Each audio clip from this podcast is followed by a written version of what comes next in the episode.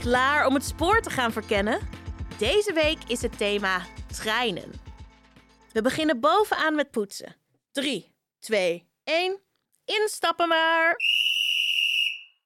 Treinen bestaan al heel lang. Maar er was een tijd zonder treinen.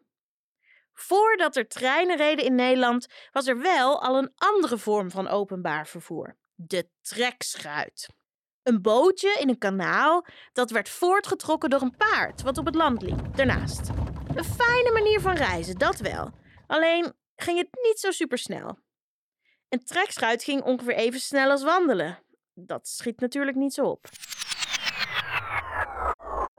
Vanaf de 18e eeuw kwam er een sneller vervoersmiddel, de koets. Dit is een wagen met wielen die voortgetrokken wordt door paarden.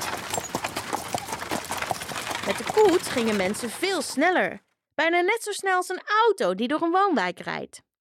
Het was alleen wel minder fijn, want mensen werden behoorlijk heen en weer geschud in een koets.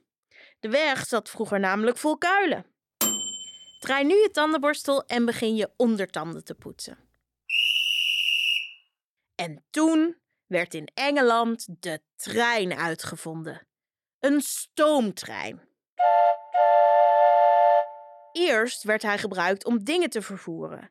Maar in 1830 reisden de eerste mensen met de trein. In Nederland moesten we nog negen jaar wachten. De eerste Nederlandse locomotieven heten de Arend en de Snelheid. Ze kwamen allebei uit Engeland. Net zoals de machinisten. Hallo. Want hier in Nederland wist natuurlijk nog niemand hoe je een trein moest besturen. Hé hey Kees, weet jij hoe je zo'n ding laat rijden? De naam De Snelheid klopte vroeger wel. Want de trein reed zo'n 30 km per uur. Net zo snel als een auto in een woonwijk. Al zou hij nu waarschijnlijk de Slome heten. Want moderne treinen in Nederland rijden nu zo'n 140 tot 160 km per uur. Dat is wel vijf keer sneller. Dat was het voor vandaag. Spuug je tandpasta uit en spoel goed je mond. Tot morgen!